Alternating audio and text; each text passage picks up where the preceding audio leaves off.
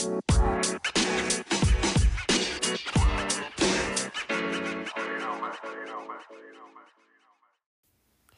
guys, this is Alex. You are normally listening to Lunchbox Radio or Lunchbox Radio Sunday Edition, but this is a little different thing. I've done one other of these for a thing called FCAN, and I like to call them manga minutes. And my goal here is to make a little um, minute long explanation of and pitch on a manga.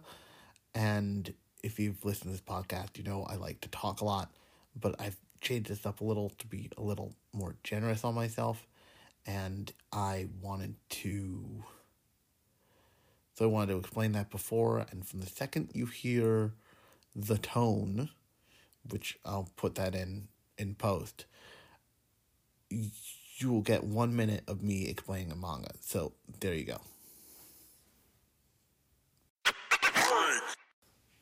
Okay, the manga I want to talk about this time is Plus Size Elf. It's by Seven Seas. I started reading it because every, like, I was stalking me on my internet via my email. I would get tons of Right Stuf blasts about this manga, and I would just like these covers are great.